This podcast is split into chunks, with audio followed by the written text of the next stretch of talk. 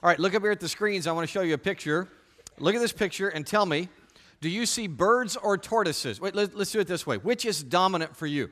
Raise your hand if you see the birds most easily. Okay, hands down. If you see the turtles more easily, raise your hands. Okay, very good, very good. It's usually more on the birds. What about this one? Uh, raise your hand when you see the elephants. Okay, hands down. Now raise your hand when you see the upside down elephants. It takes just a little bit longer. Isn't that cool? That, that's a kind of drawing called tessellation. It's a process where math becomes an art. By the way, it's your first fancy word of the day, boys and girls. You get to learn the word tessellation. On the count of three, you get to say it. Tessellation. One, two, three. Very good. Uh, notice how hard it is to see both aspects of a tessellated picture at the same time. That's what's fascinating about them. Both attributes are there.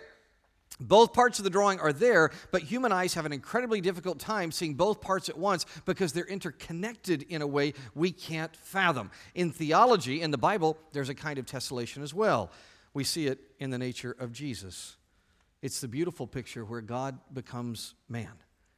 And ever since that very first Christmas 2,000 years ago, humans have struggled to see both aspects of Jesus at the same time. So, wise people made up a fancy theological term that means Jesus is fully God and fully human at the same time. This word is hypostatic union. It's your second fancy word for the day. Boys and girls, you get to say hypostatic union on the count of three. Jesus, fully God, fully man. Hypostatic union. One, two, three. Very nicely done. We can manage to focus on his deity, or we can manage to focus on his humanity, but we really struggle to see both together. Jesus appears to us like the woman who is standing in this art piece that's on the slide right now. Now, look at it. Is this woman in the room with the puzzle solver, or is she part of the puzzle? You see, the artist has drawn it very cleverly in such a way that the answer is both. And that's how we must learn to see Jesus. He is both God and man. He is fully outside our human puzzle, solving it for us, and He is in the puzzle picture with us at the same time.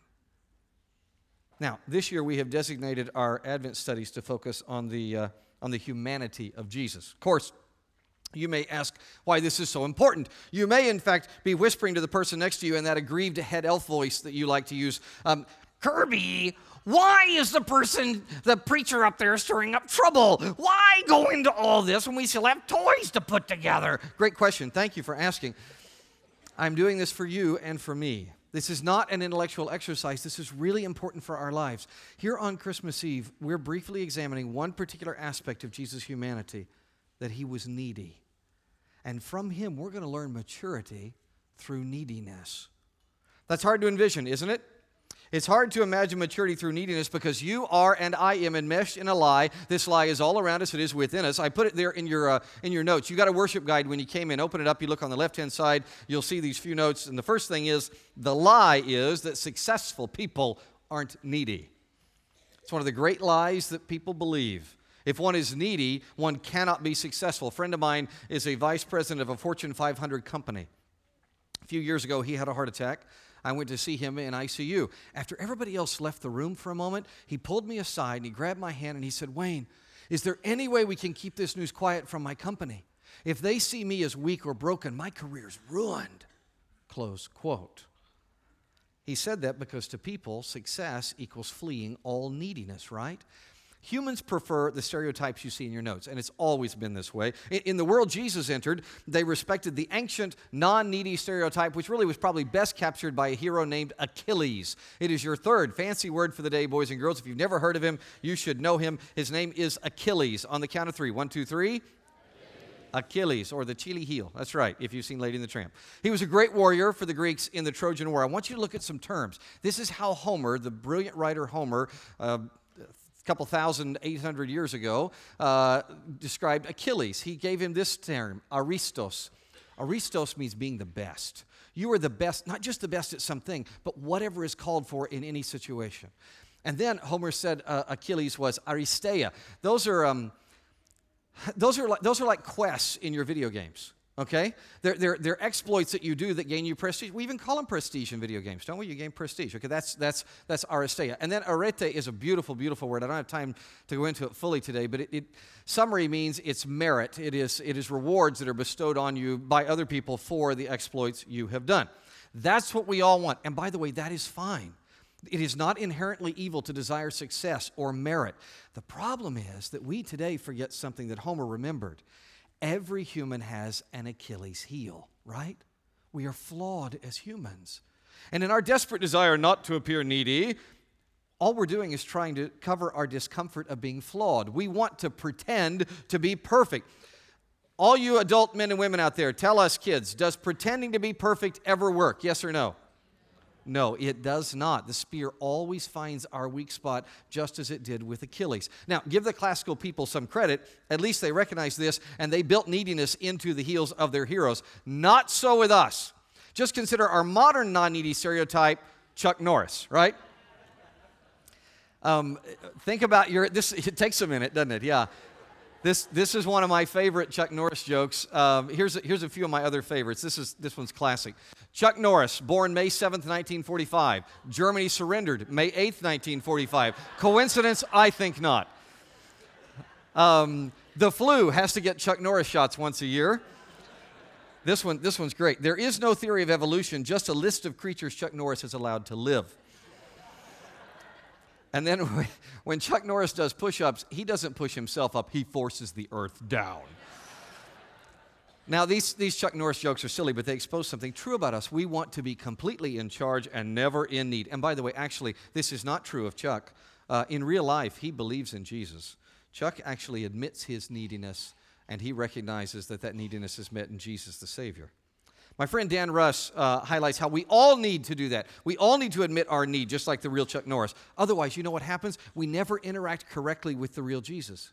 Uh, look at what Dr. Russ wrote. I put it in your notes there. He says, All human beings are strong and weak, adequate and needy. Wise people, honest people are willing to acknowledge both understanding that weaknesses are nothing to be ashamed of. Close quote. The truth is that we are all in need. All of us. That's what I wrote at the, the top of the right side of your notes. We're all in need. If you've got a Bible with you, open it to Mark chapter 2.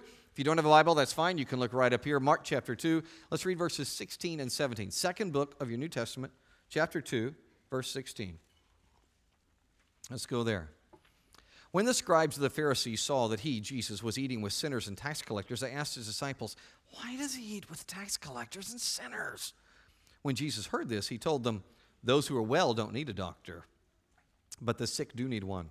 I didn't come to call the righteous, but sinners. We are in need. The sooner one realizes that, the better. Salvation can only come to those who recognize that they are needy. One must first realize that he is lost before he can be found. I want to show you a Christmas comic strip. It captures our human condition, I think, really, really well in our modern expression of it. Uh, this is from the old Sally Forth comic strip Sally's Holiday Guide. Get a GPS unit for long car trips. And look what the GPS unit is saying to them You are lost.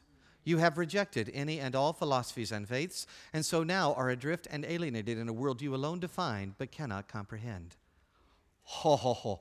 Your mom and dad can explain it to you later, but that is brilliant. That is a really good GPS. You have to know the truth of your need before anybody can help you. As I wrote this message, uh, kids, in my study, my puppy, Mr. Monk, demanded that he be allowed up onto my lap. This is a regular occurrence for Mr. Monk. He spends many, many hours every day. As I am at my desk writing and typing and, and reading, he comes and he, he scratches at my leg until I notice him, and then I move and he jumps up in my lap. I usually put a pillow there, and he settles down and, and relaxes in my lap. In fact, it's really hard for me to get typing done a lot of times because you know what he does? Does your dog do this? He, he waits until I'm thinking for a minute, my arm is still, and then he puts his paw on my arm and pulls it down, and then he puts his head on my arm and he sighs. And you, you know the law, right? I mean, when a dog sighs on you, you can't move. I mean, that, it's got to be in the Bible somewhere. I mean, that's, that, you, you know that. It's not, but the idea is certainly true. So he, he does that. Now, listen, Mr. Monk enjoys a very, very warm relationship with me because he is always in fellowship with me, reveling in the fact that he needs me. You show me a person who really follows Jesus, somebody who enjoys rich fellowship with God, and I will show you someone who is not ashamed of his or her need. That's the person who wisely rests in the arms of the Master. Amen? Now, that brings up the good question there in our notes. Look in your notes. Doesn't it diminish humans to say that we're needy? By the way, this is what's really behind uh, secular humanist atheism a horror over the idea of being needy. Look, look at this cartoon. This is ridiculous. Boys and girls, look at this one. Uh, a man's in the hospital. They built a kind of barn over him, and the doctor is saying to his wife, You can stop worrying about your husband, Mrs. Delro. He's going to be fine now that we have him in a stable condition. Oh, it's just awful. Terrible pun. That's just for you, Mandy, being back in town. Um, what makes the joke work is the poor guy in the stable, right? Nobody wants to have a barn, nobody wants to be in stable condition except Jesus, right?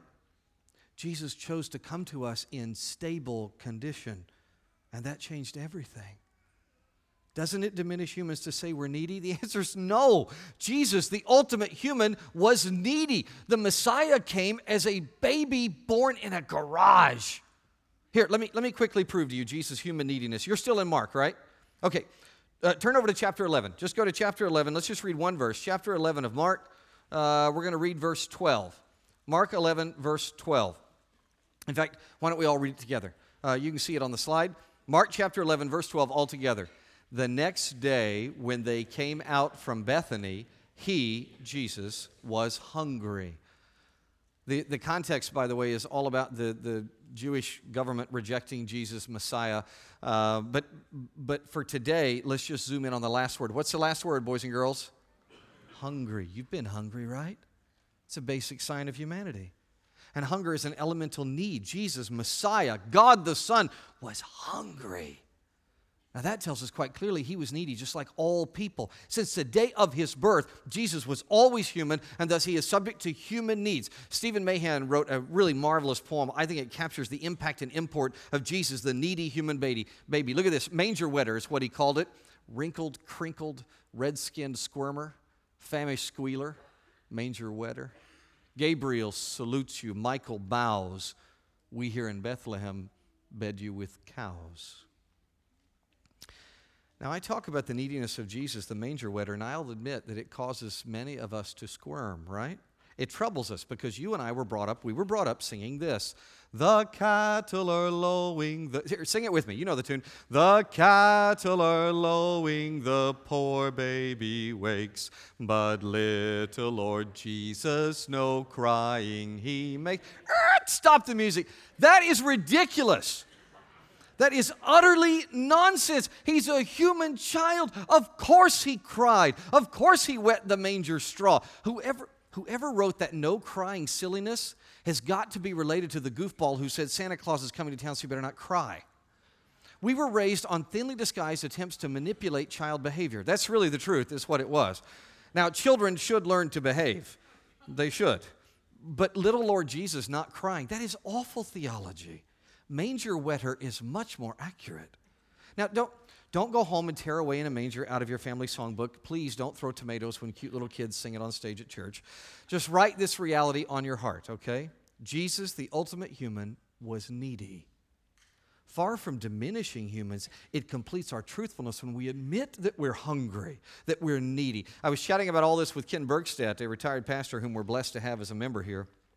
And Ken suggested this rewrite. Sing it with me now with these words instead. The cattle are lowing, the poor baby wakes, but little Lord Jesus, loud crying he makes. That is much, much, much better.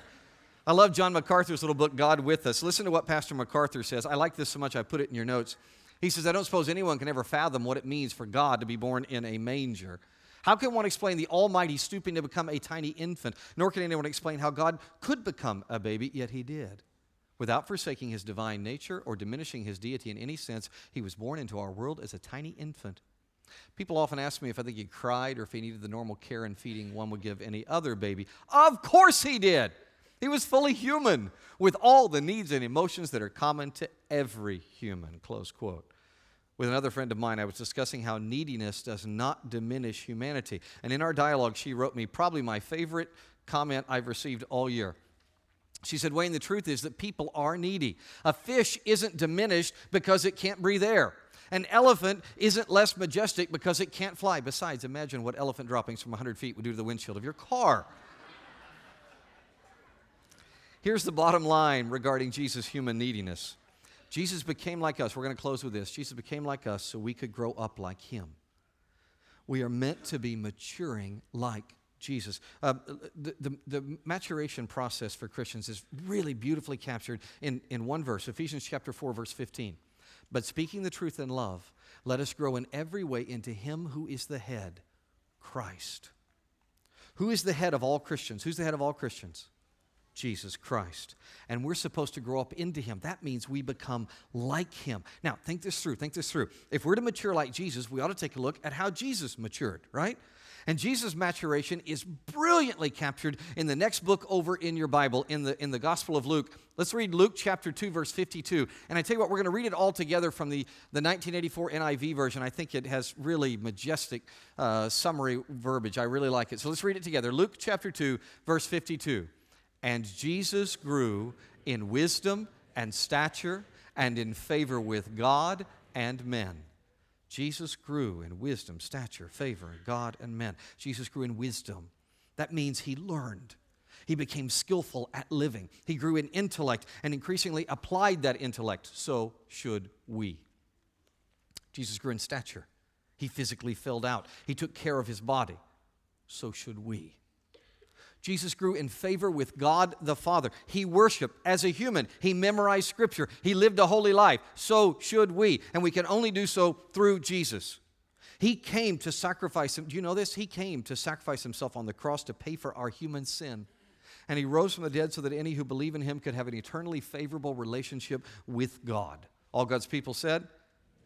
Fourth thing, Jesus grew in favor with people. He had friends. He was real and enjoyable and sought after and funny we should grow in friendships as well. Jesus is fully human. He is honest about his needs, and yet he grows perfectly. His essential humanity leads to maturity, not immaturity. Because he is the God man, he opens the same possibility for every one of us. So look at the objective for this study. It's uh, like always, it's there in your worship guide. Look on the left hand side. Our life change objective that you and I grow in wisdom and stature and favor with God and with people.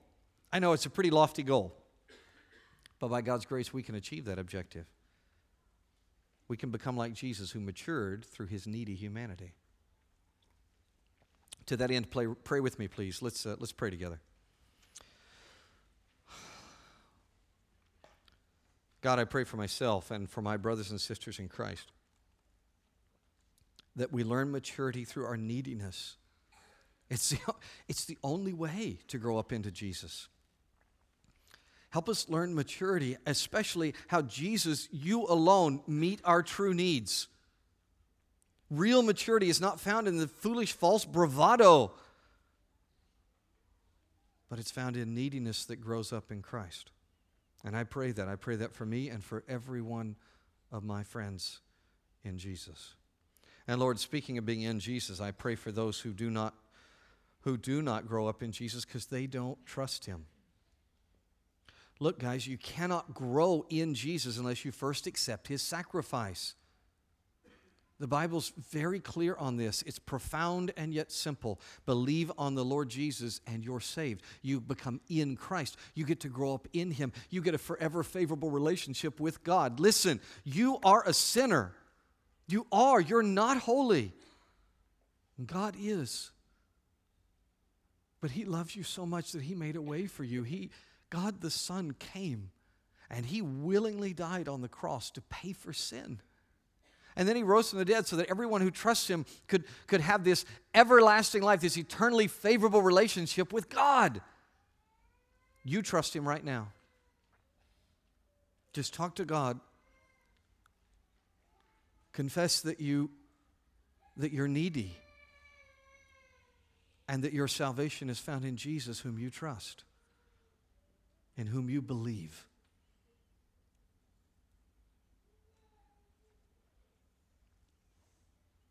If you just prayed to trust Jesus as Savior, raise your hand. Everybody else is still praying. I just want to rejoice with you. Good. Amen. Excellent. Father, I pray for all of these believers in Christ, especially that fourth thing that we talked about in maturation the favor with people. Got a lot of families, a lot of relationships, a lot of coworkers, a lot of people we interact with at Christmas time. And I pray that we can, we can honor you by having favor with people. I thank you for our church. I thank you for the offering we're about to take. And I ask you to bless each of us through all that you do in us. In Jesus' name, amen.